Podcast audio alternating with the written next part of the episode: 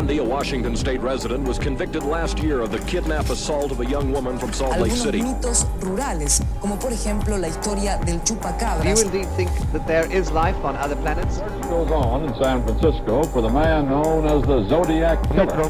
de la comisaría tercera de San Isidro vivía Robledo. Earlier today, Milwaukee's police chief provided more details on a case he said filled him with utter horror.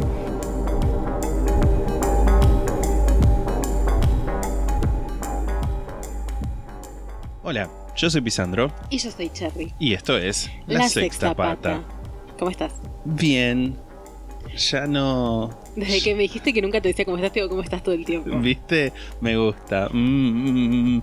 Ya no tengo... ¿Cuándo fue la última vez que grabamos y que yo estaba mal? Tipo, a- Hace dos días, anteayer. sí. Bueno, estoy bien ya. Igual volví, seguí viendo videos de, de gatitos. Lo que me triggeró fue, ahora puedo hablar, como que me, vi un video de un gatito, no voy a entrar en, en, en, de- en- Detalles. en detalles, pero como que había una situación medio de un gatito eh, que, mm, que no tenía mamá y una gatito mamá que no tenía hijos, no sé qué. Tipo como que mi mente empezó a hacer conexiones con mi historia de adopción y lloré muchísimo, igual que nada. Hace tiempo estaba como... Estaba a punto de explotar ya. Pero bueno. Y no sé por qué seguí viendo videos de ese canal de mierda que muestran historias como de gatitos que sufren pero después encuentran la felicidad. Y nada, y anoche estuve llorando otra vez. ¿Por qué? Pero, estuve- pero era más tranquilo. Claramente, fue unas, fue unas lagrimitas, no fue lo que, lo que vos decís llorar. Tipo, fue como, ay, unas lagrimitas de qué lindo, y después me puse a ver de Star Wars. Para calmarme un poco. Eso. Bueno, qué bueno que no. que estés bien ahora. Sí, sí, sí. ¿Vos cómo estás? Bien. Quiero estar. es como estoy muy feliz de que hoy sea el último día que voy a trabajar y que ya partí. O sea, bueno, hoy es 14 de febrero cuando Sí. estamos grabando esto. Ustedes están escuchando el primer capítulo de La Vuelta. Hashtag volvimos. Vuelvimos. Volvimos. pero nosotros estamos todavía terminando nuestro, nuestro hiato, que la mayoría no entendió, muchos no entendieron de esto de que el, el hiato en donde ustedes no escucharon capítulo, en realidad nosotros estábamos trabajando. Claro. Y, Y ahora, ahora, van a empezar nuestras claro. vacaciones. Que en realidad cuando ustedes escucharon, estén escuchando esto ya terminan. Ya, ya, ya, ya van a haber terminado. Porque además este capítulo tiene esa particularidad de que este capítulo lo estamos grabando en el hiato y va a salir cuando ya terminaron las vacaciones. Porque nosotros el primero de marzo ya volvemos Sí. a, a A nada, a nuestro... programación habitual de trabajo. Claro, y esto sale el 7 de marzo. Pero bueno, en, en el Sí. momento que estamos grabando esto todavía no estamos de vacaciones, pero necesito estas vacaciones muchísimo para mi mente. Quiero ya ponerme a hacer otra cosa que no sea laburar. Tengo anotado tipo la lista de lo que tengo que hacer ahora y ni bien termine el último ítem, prendo ese tal porro. si querés ponerle un pie después de eso. Porque necesito un descanso. Tengo la mente muy quemada. No sé si te pasa a vos también. Sí, eh, sí. Pero bueno, eso. Tengo para hablar un par de cosas antes de empezar el Por capítulo. favor. ¿Puedo? Uno es que estoy jugando mucho Splatoon. El Splatoon, que yo sé que vos que decís es un juego que juegan personas de 13 años No yo, dije nada, absolutamente nada. No lo Eh, traje a colación. pero me lo dijiste en privado. Bueno, no te quieras hacer el no, bueno. la vos estás queriendo sacar los trapitos sucios al sol. El Splatoon es un juego que es del 2000. es- salió cuando salió la Switch, o sea, en el 2017. Es un juego de Nintendo. Es como un shooter de Nintendo. Que Nintendo vieron que, no sé, para la gente que no sabe, les cuento: Nintendo es como. No es como otras compañías que hacen cosas como más violentas, sino que es como más una compañía que es más familiar, más kid friendly. Entonces nunca Nintendo haría un juego exclusivo de Nintendo que haya tipo una persona con un arma y sangre. Claro. Pero bueno, esta es la forma que Nintendo tiene de hacer un shooter, que es un juego en el que básicamente tenés que llenar de pintura todo un mapa y podés igual matar, entre comillas, gente, porque respawneas al toque en realidad, con cosas de pintura, tipo con un rodillo gigante, con un pincel gigante, tipo con cosas de pintura. Porque el objetivo de uno de los modos, porque hay más de un modo, es llenar el mapa con tu color de pintura lo más que puedas y que, y que pierda el otro equipo. Y es muy entretenido. Estoy jugando muchísimo ese juego. Porque en realidad yo me lo había comprado cuando tuve la Switch. O sea, cuando me compré la Switch, que fue en el 2018, me compré este juego. Y mm, lo intenté jugar una vez y no lo entendí. Fue como. Es complicado entender el lobby al principio. y como que cuando te metes a, a una partida sin. como que no te explica nada. Después descubrí que tiene una parte que es como un tutorial. Sí. ¿Y lo jugaste? Y lo jugué, pero igual es como que es un tutorial que igual tampoco te explica tanto como uno quisiera, porque es un juego que también es, yo soy una persona grande pero capaz un niño es más intuitivo. Pero tiene como una cosa que es que explota mucho el tema de los motion sensors, de, o sea, los sensores de Movimiento. movimiento, de la Switch. Y eso me, al principio me complicaba mucho. O sea, ya ahora me acostumbré, pero lo de mover de la, como la cámara de acuerdo a donde tenés que ir, tipo donde tenés que pegar, eso me mató al principio, tipo, realmente me costó muchísimo entenderlo. Hasta que después le agarré la mano. Pero como que me hubiera sido más fácil si de una era como, che, no, no- es la primera vez que jugás, no querés que te expliquemos y me tiren un tutorial y eso no pasó. Entonces como que en ese momento lo abandoné, tipo, dije, no lo entiendo, lo voy a entender en algún momento, lo juego cuando tenga ganas.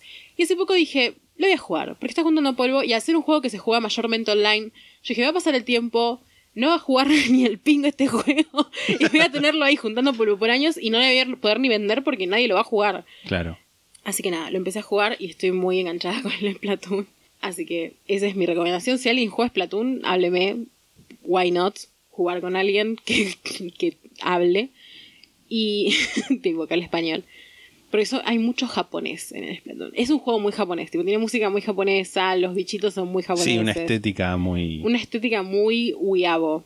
Eh, o se- bueno, no importa. No sé. Huevo. y el otro es que vi la serie de Lisa Lam, que se llama Crime Scene de Disappearance in the Cecil Hotel, o algo así, que es la de Netflix. Sí. Crime Scene les va a aparecer, o Elisa Lam les va a aparecer. Que yo creo que vos no sabes nada del caso de Lisa Lam. Sí, O sí sabes. sí, sí, Sí sabes. sí. Pero ¿por qué sabes? Porque vi un montón de videos. Porque yo me acuerdo que cuando estábamos hablando de como los casos, creo que te, te había preguntado y me habías dicho que no sabías. Igual nada. No, porque de hecho yo el caso este lo conozco antes de que empezáramos el podcast. Ah, bueno, está bien. Desde que... Porque lo había visto en BuzzFeed Unsolved y me llevó Ah, claro. a ver otros videos de Claro, eso. claro, claro. Bueno, te recomiendo la serie entonces. Eh, la serie tiene cuatro capítulos y mm, está buena. Igual viste que Netflix ahora está como muy tipo superproducción, todo el tiempo saca serie de True Crime. Eh, está bien hecha, tiene muchas cosas que es como tipo, como, ¿cómo explicar? Tiene muchas partes que son tipo como videos de stock, que en realidad no son videos de stock, son cosas que Sí. filman ellos, pero que es como que no pegan ni con cola y mucho, explota mucho el tema de que ella tenía un Tumblr, que eso yo no tenía ni idea, que ella tenía un Tumblr, Ah, no. sí, sí abierto el Tumblr, vos puedes entrar a leer cosas. Y es- hay mucho tipo voz en off de ella, entre comillas, escribiendo cosas en el Tumblr. Es como toda esa parte me parece un embole. Pero hay. Los últimos episodios me parece que están re buenos. No voy a spoilearlos demasiado, pero hablan un poco sobre el tema la gente de internet que se abocó a intentar resolver el caso y que básicamente le cagaron la vida a una persona por creer que era la que había Sí. matado a Elisa Lam. Y toda esa parte me pareció súper interesante, yo no tenía idea de eso. Y nada, me pareció interesante también más allá del caso en sí, que el caso en sí es tipo fascinante por las razones que ya sabemos. Por ser tipo un misterio de internet. Claro. Me parece que toca temas que está buena la serie, tipo este tema de, de como las turbas iracundas sin ningún tipo de control, que básicamente te pueden cagar la vida. También el tema de la gentrificación por don- la zona donde estaba el hotel, la- el tipo de gente que iba al hotel, que es uno, está cerca de Skid Row, que es tipo como un lugar donde hay un montón de gente sin techo en Estados Unidos, tipo en Los Ángeles. Creo que es el lugar donde más gente sin techo hay en, en Estados Unidos. Y nada, está interesante. A mí me gustó, la vi rápido, que generalmente cuando empiezo una serie tardo mil años en terminarla porque soy una persona de mierda, pero esta la vi en dos días y la recomiendo. Si les quieren, tienen ganas de ver una serie de True Crime, asumo que igual para esta altura ya la habrán visto Sí. todos, pero bueno. Sí, so- sí, claro, porque esto sale ya en marzo, va a salir. Bueno, nosotros ahora vamos antes de... ¿Sabes qué? Antes de, de empezar con el capítulo, le voy a dar un beso al cheque del Banco del Universo Ah, para que nos venga mucha fortuna. Sí, por favor, eso es clave. Ah, me encanta que lo tengas al lado de la... Es clave, sí. Antes de empezar con lo que nos compete, que esto es un bonus track, por si no saben, Exacto. es una segunda parte del capítulo anterior, así que vayan a escuchar el capítulo anterior primero. Eh, voy a mandar un saludo a alguien que nos pidió un saludo por Instagram, que puso, hola, ustedes no saben, pero me sacaron de con esta última semana que les descubrí, así que les te cae mucho, les llevo en el corazón, mándenme saludos algún día o voy a llorar, bueno, no lloro igual todos los días. Me sentí interpelada, un poco amenazada, no voy a mentir. Sí, sí, sí, es, cierto chantaje emocional, si se quiere. Así que, eh, Mr. Mercurio, un saludo para vos, para tu yo del futuro, porque en realidad esto va a salir Sí. como el chico anterior que estaba en el capítulo de John Titor, lo mismo, pero, pero más adelante en el tiempo todavía. Claro, sí, sí, sí, pero una semana después creo, ¿no? O un par de Yo días no sé después. ni en qué día vi. Sí, sí, yo no sé cuándo fue ese saludo. Pero bueno. Bueno, vimos una sola película para este caso. Yo voy a aclarar algo. Quería ver otra película, una que se llama Cuernos de Espuma o Shampoo Horns, que es una película que está hecha por... No, sé- no sé si está hecha por la productora de Almodóvar o Mo- Almodóvar es productor tipo independiente porque esta película es de 1998 me parece. Así que no sé si en ese momento tenía su productora. Pero bueno, Almodóvar está metido de alguna manera. Sí. Y la película es española y trata sobre Club Kids. O sea, está basada como la historia de los Club Kids previo a que pasara el asesinato. Porque en la película actúa Michael Ali. Y me pareció como interesante poder verla por más que no sea exclusivamente de la historia esta. Pero no la conseguí. O sea, es una película vieja como súper, no sé, independiente y de España. Así que fue imposible conseguirla. Así que solamente vimos Party Monster, que es como la película de este caso. Diría que esa es más famosa la película que el caso, incluso. Sí, sí, sí, totalmente. Como ya dijimos la otra vez, ya dije la otra vez, es una película que probablemente la conocen, ca- capaz no la vieron, pero conocen screenshots de la película. Tipo frases icónicas, como por ejemplo esa de James, eh, no, soy, no estoy adicto a la cocaína, no estoy adicto a las drogas, soy adicto al glamour. Por ejemplo, esa la vi mil veces reproducida Sí. en diferentes cosas. Si tenés una joroba, tírale un poco de glitter y sale a bailar. Ese, tipo de frases las vi un montón de veces y son todas de Party Monster. Si alguna vez vieron esas frases, son de, pa- de Party Monster. Party Monster es una película del 2003 dirigida por Felton Bailey y Randy Barbato. Barbato. No, Barbato, perdón. Barbato. Y Seth Green hace de James St. James, Macaulay Culkin de Michael Ali. Y nada, después un montón de personas. Está Marilyn Manson, que ahora está cancelado y me parece muy bien, haciendo de, de Cristina Superstar, que igual no habla, pero es como... Sí. Pero me parece una representación un poco ridícula y a la vez un poco graciosa sobre Cristina, porque claramente, o sea, no hay, no hay, re- no hay registro grabado de Cristina, me parece, y al menos no de sus shows, pero claramente debía ser una persona un poco de esa forma, digamos, así como un poco perdida, me lo imagino, tipo, como que la veía así, tipo, mira a Cristina. ¿Por qué empezamos en esta película? ¿Por qué tanto para hablar? Primero que nada, ya la habíamos visto, como ya hablamos Sí. la vez pasada, y me gustó menos ahora que la vez pasada. Same, same. Y la razón por la que no nos acordábamos que había un asesinato es básicamente porque apenas lo mencionan al principio. Sí, y un poquito al final, a pesar de que supuestamente la película va a hablar de eso, Sí. pero no. Está, esto lo puedo decir siendo que leí el libro, que está bastante basada en el libro, en la narrativa, la forma de narrarlo también. Hay algunas inconsistencias, igual ahora vamos a hablar con- de eso, licencias poéticas si se quiere, pero el libro, por ejemplo, empieza con que él, eh, con que James St. James va a la casa de Michael y, le- y se le pone a contar todo esto, ¿no? Tipo, el libro empieza de esa manera. Entonces está bueno que hayan tomado como esa parte de la narrativa. Me parece interesante que hayan intentado tener como cierta fidelidad con el libro. También eh, al principio, que esto te lo cuento a vos y también se lo cuenta al público, al principio aparece James St. James como en una reposera, ¿viste? Sí. Tipo más crecido, digamos, que lo que es la, la historia que cuenta. Y eso es del documentary, o sea, de este documental que vi para, para el capítulo pasado. En el documentary él aparece así, vestido exactamente igual. De hecho, me- no tengo duda de que capaz James St. James dio, dio el traje para que lo use Seth Green. Contando como. Como diciendo, bueno, les voy a contar, qué sé yo. Eso, como, como tomando la voz de narración, digamos. También algo que me parece interesante de la película es cómo juegan con esto de es mi película, no es mi película. Porque Sí. empieza narrando James St. James, que en realidad James St. James es el narrador de la película, en tanto que la película está basada en el libro y es el narrador del libro pero juegan con esto de la enemistad que yo decía, la amiga enemistad. Y Michael como que miraba, rompía la cuarta pared para mirar directamente a la cámara y decir, no, esta en realidad es mi historia y James St. James no sabe nada, no sé qué, tipo, como que es, tenía esa cosa de peleita. Y tomaba las riendas para contar la propia historia.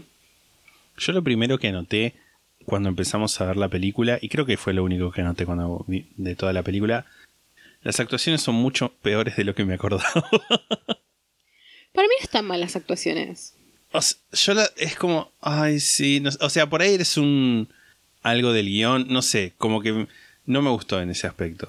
A mí me parece que Seth Green está bien. Macaulay Culkin es como que está exagerado, es como que Sí. exagera la trolez, pero Sí, sí. creo que hasta donde se ve como que no es trolo, así que es como entendible que exagere, o sea, no es entendible porque es horrible hacer una caricatura de eso, pero bueno, como que si lo hubiera hecho natural no le hubiera salido, digamos. Claro. Eh, no sé cómo se movía Michael Ali, porque esa cosa de tipo parar la cola, eso tipo me parecía como eh, necesario, te diría. Pero para mí Seth Green está bien. Tipo, Seth Green me parece que es la, me- la mejor persona de esta película. Sí, sí, puede ser. Eh, yo lo que no me acordaba era que fuera de tan bajo presupuesto. O sea, es de bajo presupuesto, Same. pero de que se notara el bajo presupuesto. Sí, me pasó lo mismo. Está bien que es una película vieja, porque es el, bueno, vieja, relativamente vieja porque es el 2003, pero se nota, se nota el bajo presupuesto y aparte creo que creo que fue de 3 millones y pico el presupuesto, lo cual siendo que hay actores como relativamente conocidos, bastante conocidos en realidad, pues está Marilyn Manson, está Seth Green, está Macaulay Culkin, está Chloe Sevigny, ha- hacen cameos personas tipo Mia Kirchner, esta persona eh, Natalia León, nada, hay tipo cameos de gente que con- es conocida, que capaz en ese momento no era tan conocida. Claro, sí. Estás buscando a Mia Kirchner. No, no. sí, estoy buscando a Mia Kirchner. Está el. El de Mean Girls, El de Mingers, Daniel que fue una sorpresa. Francesi, que igual sabés que hace- no solamente aparece ahí, es el pollo también. En serio. Está dentro del pollo. y la rata. Creo que está también dentro de la rata. Creo que Mingers es del mismo año, así que me encanta igual pensar en que hizo los dos guisos a la vez. tipo como, dijo, me contrataron de dos películas, alguna va a tener éxito. Listo, yendo a todo. Nada, es una película que igual está buena para reverla, siento, y como poder recordar estas cosas. Porque la verdad es que no me acuerdo si al principio me había dado cuenta de todos estos cambios, por ejemplo. Sí, sí, yo no me he dado cuenta de esas cosas. Estoy acá leyendo justamente Daniel Francese, o como se escriba, cómo se pronuncia en realidad, como la rata Clara de Carefree Chicken o Clara el pollo sin cuidado. Lo de la rata es lo. O sea, vamos, hablemos primero de Sí. todo lo demás y después lo último, Ahí la rata. sí, Polar Bear y el presentador en Dallas. Es lo que es- son los personajes que, que hace Amo mul- uno, dos, tres, cuatro personajes. A ver, ¿Cuánto habrá cobrado? Nada. Poco o Desde nada. ya te lo digo. Aparte no lo conocía nadie en ese momento. Claro, es cierto. Pero bueno, la película es como. Exceptuando al principio que hablan del asesinato, tipo como que lo muestran como muy. Nada, muestran sangre Muestran en el sangre, piso. sí. Y después es ultra cronológica, creo, la película. Sí, sí, sí, sí, sí. Es cronológica. Después al final, o sea, vuelven a hablar sobre el tema del asesinato, que es... Sí, El asesinato en sí me parece como... como tengo mis reservas en cuanto a cómo lo trataron.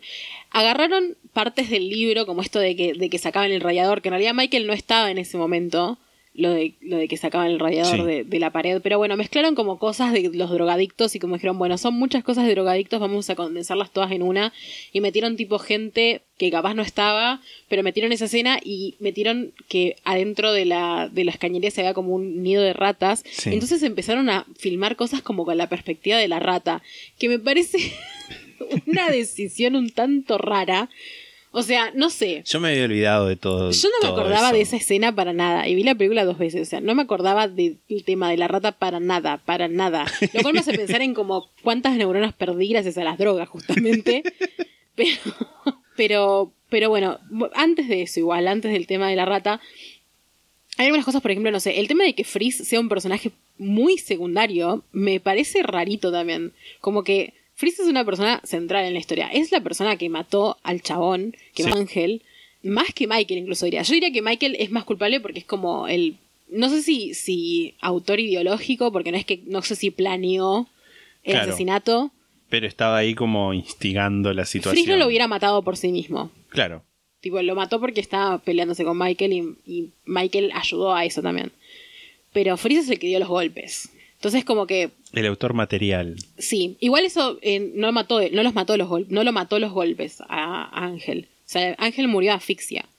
Eh, o sea, murió en algún punto entre el tema o, si, o con el almohadón o cuando le pusieron este limpia desagües en la boca o en las venas, no se sabe bien, pero como que la cosa de muerte oficial fue asfixia. Ok. Tipo, como que los golpes no lo mataron, lo cual también es como horrible más allá de todo sí, esto, sí, más o allá sea, de todo, que, de- que haya estado vivo después sí, de todo que eso. haya estado vivo porque deben haber sido los últimos momentos, la verdad. Por ahí no estuvo consciente. Según lo que narraron, estuvo consciente un momento. Tipo, estuvo consciente y se intentó escapar. Tipo, se arrastró. Que lo muestran también en. Claro, pero digo por ahí cuando lo estaban asfixiando con la con el almohadón o cuando le introdujeron este líquido en el cuerpo. Puede ser. Puede que sí, puede que no. Bueno, la escena del camión, por ejemplo, es algo que no pasó. Igual me gustó como licencia, tipo. Al menos no pasa en el libro. Capaz sí pasó Sí. en, En la vida real. en la vida, sí. Creo que no pasó en el libro. Porque era así. hace bastante ya que ¿Las leí el libro. neuronas? Sí. Pero. Pero estuvo. Es, no sé, es que está. Está bien la película. Como La- que. Sí. La escena del camión, por si alguien está escuchando esto sin haber visto la película, es en un momento en el que muestran cómo las fiestas de Michael eran como súper locas en el tanto que entra como una especie de lugar de comida rápida y dice, bueno, quiero 300 hamburguesas, no sé qué, y la fiesta es ahí, todos comen hamburguesas. Bueno, en un momento la fiesta es que se suben todos a un camión y lo conduce eh, Marilyn Manson como Marilyn Cristina Manson como. Cristina, que en realidad lo mueve como dos metros y viene la policía y frena todo. Sí. Siento igual que está bien hecho. Algo, a ver, algo bueno para decir la película. Siento que está bien hecho el tema estético de, las de los departamentos, que sea como todo muy. La primera parte, que es la parte en la que él supo- se supone como que ya compró muebles nuevos, es como Sí. todo un poco más opulento y a la vez como ordinario, que eso lo describe en el libro, como que tenía un gusto de mierda Michael, según James, ¿no? Tipo, todo esto viniendo de James, y que, y que se nota también eso en, en la película, como es opulento, pero es como, como opulento de un drogadicto, ¿viste? Como Sí. un drogadicto que tiene plata de repente y compra un sillón Luis XV porque puede.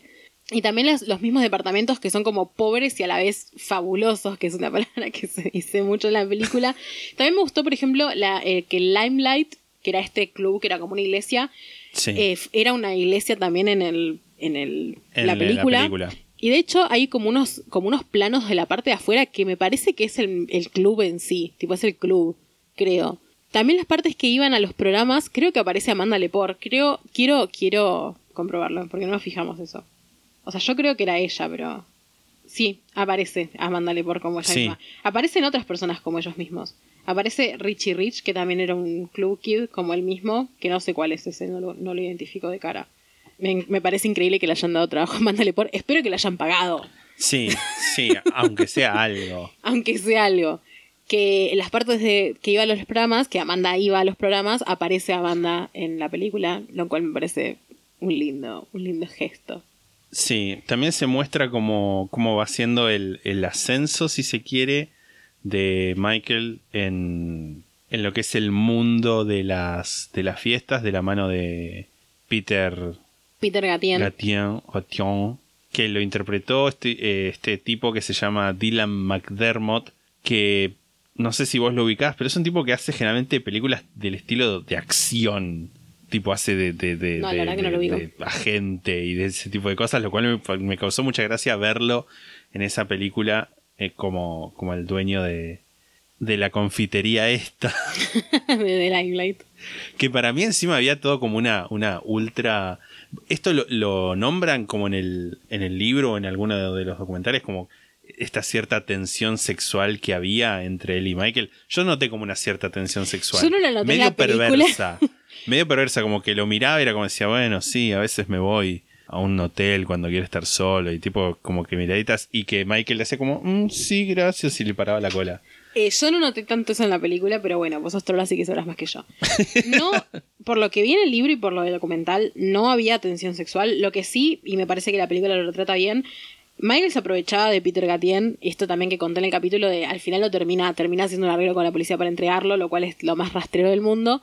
Y Peter Gatien confía en Michael nivel. Bueno, esto de. Viste que hay una parte que en la película que Michael mea un vaso de champán y se lo va a tomar a James. Sí.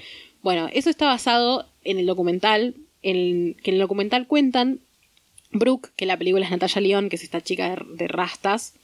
Esta blanca con rastas. Sí. Cuenta, cuenta en el documental que Michael era muy de hacer cosas tipo como para llamar la atención, claramente hacía cosas para llamar la atención, pero cosas muy negativas tipo tirarse encima de la gente, solamente como para demostrar que estaba ahí, ¿no? O mear encima de gente o darle de tomar pizza a gente sin que se den cuenta.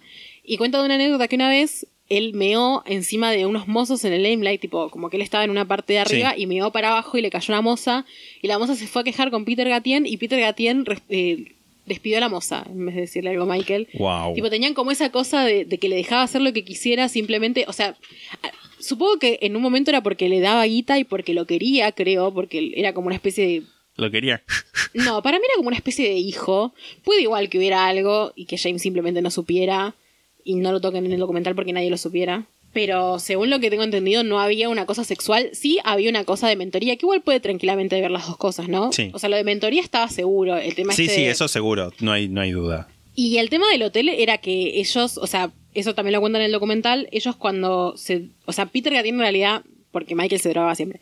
Pero Peter Gatien tenía esta política de que no se drogaba mientras estaba trabajando, o sea, no se drogaba en el limelight, pero se tomaba unas vacaciones, entre comillas, que era irse una semana a un hotel a drogarse toda la semana, entonces no intervenía con su trabajo. Tipo, Que no van a ser nuestras vacaciones. Sí, eso. no, no.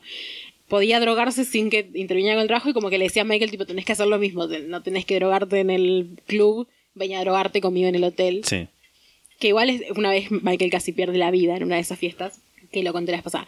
Y otra cosa que la película eh, muestra mucho, que en el libro lo tocan poco y en el documental también lo tocan poco, pero no me queda duda de que fuera así, es la relación que tenían en los dos, o sea, tanto Peter como Michael, con la esposa de Peter, que está interpretada por Mia Kirchner y que en la realidad se llamaba, me parece, Anastasia. Que en el libro solamente mencionan que cuando Michael estaba como mucho más perdido y ya había matado a Ángel, pero todavía no se sabía que había matado a Ángel. Están Sí. como los rumores y qué sé yo, pero Michael estaba tipo perdido en las drogas. Hay una anécdota que cuenta en el libro que no la conté, pero la voy a contar acá porque me parece increíble, que el chabón hacía cosas tipo... Eso del reloj, que lo muestran en la película, del reloj antiguo, que quiere vender Sí. un reloj antiguo. En la realidad, según lo que cuenta James, es que le habían regalado un reloj antiguo a Michael, que no se le había regalado Peter Gatien, se lo había regalado a otra persona, y él, en un momento que necesitaba plata para drogas, iba, lo agarraba y lo paseaba por su, por su edificio, tocando la puerta de los apartamentos tipo a las A 3 de la si mañana. alguien-. Tipo, ¿querés comprar un reloj? ¿Querés comprar un reloj? Y, a- y había gente que se lo terminaba comprando porque ya estaban acostumbrados tipo, a, a que hiciera eso. Una impunidad, un Wow. nivel de impunidad, locura, inconsciencia temporal. Bueno, y contaba, en, Michael cuenta en el libro, en una, eh, perdón, James cuenta en el libro en una parte que cuando estaba más perdido, como que lo primero que hizo fue ir a, ir a tocarle el timbre a Peter Gatien, tipo, hola Peter Gatien, me pasó esto, y como que tocaba timbre, tocaba timbre y lo terminó atendiendo a la mujer y le, diciéndole tipo, basta, no te voy a atender, Harto, andate. me tenés harta. Como que esa es la única mención que hace en el libro, pero me imagino que igual la pobre mina debía estar también. O sea, no, de- no, de- no debe haber sido la única cosa que pasó. Sí es la única cosa que se menciona en el libro, pero me imagino, siento que lo que retrata en la película es real en esto de la mina no le cabía una de que Sí. Peter Gatien le dejara pasar todo a Michael, que al principio no les traía un mango y después les, le, básicamente le, le hizo caer una investigación por drogas. O sea, no digo que era exclusivamente culpa de Michael, pero Claro. Igual, rata coluda. Snitches get stitches. sí. Los soplones tienen moretones. ¡Wow! Estoy asombrado de mi poder de traducción. La verdad, te- te- tenés que, tenés que tener un trabajo eso. ¿Querés que hablemos ahora de la rata? Sí, estaba pensando si hablar algo más antes de la rata. Eh, no, hablemos de la rata, por favor. El tema de la rata es que introduce una nueva perspectiva sobre el asesinato, que es la rata viendo todo desde el agujero de, de su madriguera. Y en la parte, o sea, ¿lo- ¿querés contarlo o lo cuento yo? Voy a si querés cuento el contexto, que es que cuando Michael se va y después vuelve, vuelve porque tiene este arreglo con la gente. No sé si en la película se explicita si es de la DEA o es de alguna fuerza Con del orden, policía, con la policía en general, para entregar a Peter Gatien. Y entonces vuelve, encima vuelve con el reloj. Sí, el reloj, no sé por qué lo- le dieron un lugar tan protagónico al reloj en la película, pero bueno. Vuelve con el reloj, lo deja en el departamento de James and James, el ahora pobre James and James, porque había perdido la plata de, de- de su del trust fund, del fideicomiso, es la traducción, creo que sí. Pero bueno, y le dice, no, sí, fue un accidente, qué sé yo, no sé qué, cuando ya era como más ya, porque al principio James and James lo que decía, ay, sí, no sé qué, qué gracioso el chiste que me contaste de que lo mataste a, Ángel y Michael decía, no, sí, lo maté. Pero bueno, en ese momento dice, no, fue en defensa propia porque él me atacó, que qué sé yo. Y ahí es cuando pasa lo que va a hablar Jerry a continuación. Claro, porque James A. James es como que lo, lo que yo conté en el capítulo pasado, en la película lo retratan como mucho más resumido. Sí. Pero básicamente en la película como, bueno, no le cree y de repente le cree y le cae todo el mundo encima de como, bueno, pasó esto y, y siente esa culpa, que, que es lo que conté la vez pasada, que la culpa en la vida real le duró como un mes o muchas semanas y acá es todo como mucho más rápido porque el tiempo del cine es tirano. Sí, Y muestra A. James en una parte que estaba solo mirando la televisión y de repente le aparece una rata gigante al lado, que es tipo el chabón de Mingles vestido de rata, nos estamos enterando ahora. y le empieza a contar como su perspectiva de la que pasó en realidad, porque Michael le había dicho como, bueno, no, fue en defensa propia. Y la rata le viene como a contar la verdad, a decirle como, mirá, mirá lo que pasó y como Yo que vi le, todo. claro, le muestra en la tele la perspectiva suya, como lo que grabaron sus ojos, lo que dice, mirá, no fue en defensa propia. claro, le muestra primero que Michael se había robado droga y guita de tipo los zapatos de, de Ángel. Sí. Y muestra y le dice como, mira, no estaba muerto, no estaba muerto cuando le hicieron esto. Y, y muestra que le inyectaban el, el limpiador, limpiador de desagües. Le muestra su perspectiva, es como que James entra en razón, pero claramente es todo un delirio de, de, Sí, sí, sí, de droga. de drogas. Pero me causa mucha gracia la decisión de, de ponerla a la rata. Vos decís que capaz es como, bueno, un paralelismo entre tipo Clara y, el, o sea, como la ge- las mascotas de la fiesta. Y tipo, entonces una mascota le contaba la verdad, una cosa así. Este. mm, puede ser. Porque, tipo, como. Animales gigantes. Tipo, hay en, en la película. Sobre todo Clara. Y puede ser que dijeran, bueno. ¿Qué puede alucinar este drogadicto? Una rata gigante. Y que le cuenta su perspectiva de rata.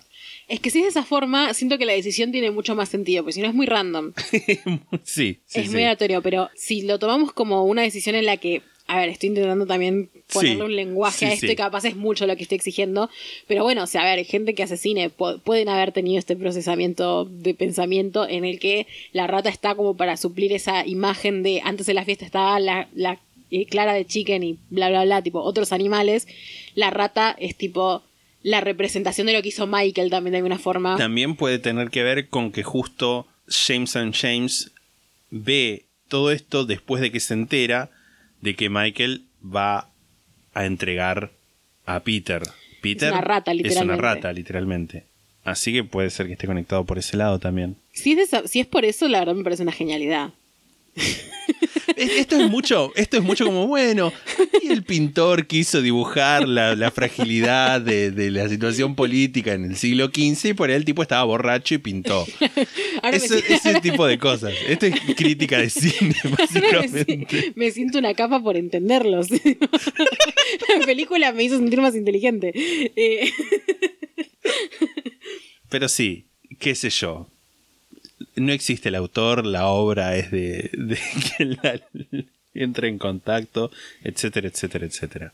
y nada, después termina con. eh, an- para, antes de cómo termina, me gustaría destacar un par de cosas que me gustan de la película, que son los momentos musicales. Sí. O sea, Manic Success, Fame Glamour, increíble. No voy a hablar de Chloe Sevigny porque es como que es casi un- una inerte barra de carbón en la película. La verdad es que no hace mucho. Hace Sí. Itzy y Itzy es como un personaje ultra secundario. Sí. Pobre, que en paz descanse, pero bueno, como que mucho no pinta en esto. Era muy bucólica, lo dice James en la película y él así en la vida real también. y cuando, cuando bailan Two of Hearts, que es como que James y Michael se habían peleado y le dice, no, arreglemos, no me pones la radio y es como, ah, ah, ah, I need, I need. Y que esa canción es- era, la conozco por Drag Race. Me parece muy bien. Y cuando pasan también Just Spinning Me Around, pasan como buenos temas de los 80 y está bueno eso. A mí me gustan los temas de los 80, me gusta, me gusta la banda sonora de esta película. Y llegando al final, la película termina con que James habla, como, o sea, esto no pasó en, la, en el documental, pero bueno, decidieron tomarse esta licencia también, que es que, que pero sí pasa en el libro, es como que mezclaron cosas, ¿no? James está siendo entrevistado para el documental y, eh, o capaz sí pasa en el documental y simplemente no lo, no lo metieron, Claro. pero bueno, hasta donde tengo entendido no.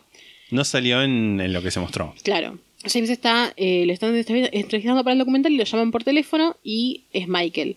Y en el capítulo hay un capítulo que se llama Querido Michael, que es como el anteúltimo. En el libro. En el, en el libro, perdón. Sí, hay un capítulo que se llama Querido Michael, que es como una carta de él, que en realidad es como él hablando por teléfono con Michael, como diciéndole, mira, pasó esto y esto y esto, y como medio culpándolo de cosas que pasaron con justa razón. Como por ejemplo que Brooke eh, le estaban investigando por drogas, que pobre no tenía nada que ver, solamente por estar básicamente viviendo con Michael, entre otras cosas, ¿no? Y nada, como que hablan y tienen como una última pel- pelea barra cosa medio de a mi enemistad de estoy bien acá. Claramente igual siento que Michael exageraba mucho porque esto de tipo estar bien en la cárcel. Yo siento que desde la cárcel lo que le contaba a la gente era como una imagen pintada como a tendiendo a positiva para que Sí. no creyeran como bueno perdió, ¿entendés? Siento Claro, que sí, sí, tenía mucho de esto Michael me parece. Y nada, ahí termina la película. ¿Pasa algo más después? No. No, creo que la película termina ahí, cuando después de que hablan en la cárcel y también que hay un, hay un momento, porque la, el- el- la- la película también es como que la búsqueda, como que un subplot es que James es que James M. James, Subargumento. su argumento, un, eh, James M. James busca escribir su gran novela y la gran novela que escribe es justamente Disco Bath, eh, Disco Bloodbath. Bloodbath, Bathtub. Baño de, baño de sangre disco. Y en un momento hay una secuencia donde lo muestran que está escribiendo así, pasa hojas y hojas y hojas y escribe y al final no había escrito nada y era toda otra alucinación de, de la droga y eso me causó mucha gracia. El tema de la búsqueda de Michael sobre un tema por el cual escribir también es algo que no menciona en el libro y no sé si, si pasó así en la vida real. Puede ser que él quisiera escribir algo y no, no saber qué. No sé si pasó así en la vida real porque en el libro no lo incluyó. Claro. Pero igual me parece interesante como esto de bueno y le dio una razón por la cual escribir. Es como, eh. es que es que me gusta igual que hayan tomado cosas de la realidad y por lo menos haberlas intentado condensar de una manera en la que haya algo de realidad. Aunque no sea todo real, claramente la rata no existió de esa manera. Que nosotros sepamos. que eso sepamos. Capaz sí, James fue consultado por esta película y les dijo, miren, yo una vez aluciné una rata, ¿Te imaginas? Sería hermoso. Lo veo posible igual. Habría que preguntarle, tipo comentarle en los videos de YouTube. Arroba. Tiene Twitter. Bueno, Tiene, tiene un canal de YouTube. listo. Los comentarios ahí preguntándole, ¿es cierto que te contó una rata? Sí. Pero bueno, no sé, ¿hay algo más que quieras decir de la película? No, la verdad que no. Yo tampoco. Véanla igual. Es Véanla, linda. Está sí. buena. Es como una película de culto que siento que hay que ver. Tipo, la tenés que ver. No es como la mejor película de la vida, pero la tenés que ver. Siento que es una gran parte del cine independiente estadounidense también. LGBT en Sí. especial. Es histórica de alguna manera. Oh, si te gustan los dramas históricos, mira esta película. Es un drama histórico contemporáneo. Exacto. A nosotros nos van a escuchar el próximo domingo, que es tatán, tatán, 14 de marzo, porque además los domingos se van a rep- se repiten los domingos, el número de domingos entre febrero y marzo, lo cual siempre me causa gracia cuando pasa. Porque ya, vamos- ya va a ser un capítulo que vamos a grabar fuera de lo que es el hiato y o vacaciones. Así que... que nada. Hola. No sabemos de qué va a ser el, el, El lado ese B. lado B porque como dijimos, falta un mes. Para nosotros falta un mes. Aunque para ustedes esto sea la próxima semana, tenemos un mes por delante. Igual ahora nos van a escuchar antes que el domingo, nos van a escuchar Exacto. el miércoles. Nos Primero van a escuchar el miércoles. el minisodio y después ya el domingo con el episodio completo. Un minisodio tuyo. S- Sí, Sí. confío en vos, ¿eh? Sí, sí, sí. No. Sí, sí, sí. Sí, sí, sí. Bien. Nos pueden seguir en Instagram como arroba la sexta pata podcast, twitter.com barra la sexta pata, facebook.com barra la sexta pata, youtube.com barra la sexta pata. En la sextapata.com encuentran el link para unirse a nuestra bella comunidad de Discord. También en la sextapata.com encuentran el link para poder unirse al Club La Sexta Pata. Si quieren unirse para poder eh, comentar en las necrológicas, por ejemplo, entre otras cosas, está el link. Y también si quieren hacernos una donación única, pueden hacerlo también en la sextapata.com.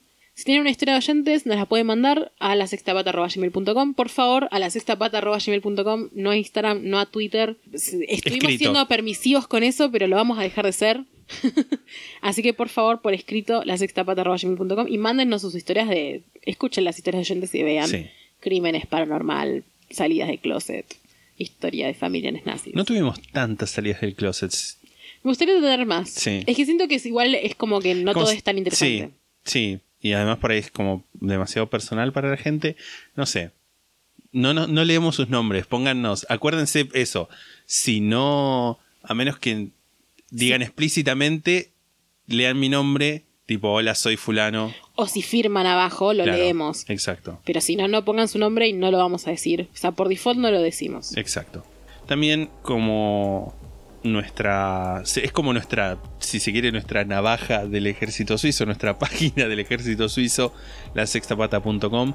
También van a encontrar el instructivo, si les interesa, si tienen una pyme o un emprendimiento, para unirse y adquirir el paquete La Sexta Pata para pymes y emprendimientos, con el cual pueden ser sponsoreados por nosotros. Y nada, nos escuchamos la semana. En esta semana, en realidad. En esta semana nos escuchamos. En realidad es la semana que viene que empieza el lunes. Hasta la próxima. Chao.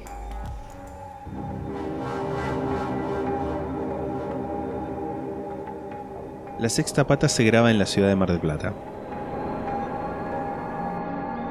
La portada fue diseñada por Melanie Devich, a quien pueden encontrar en Instagram como arroba no hago dibujitos. La música es The Soft Whispering Truth por Lingua Ilustra y fue editada por nosotros para la intro de este podcast.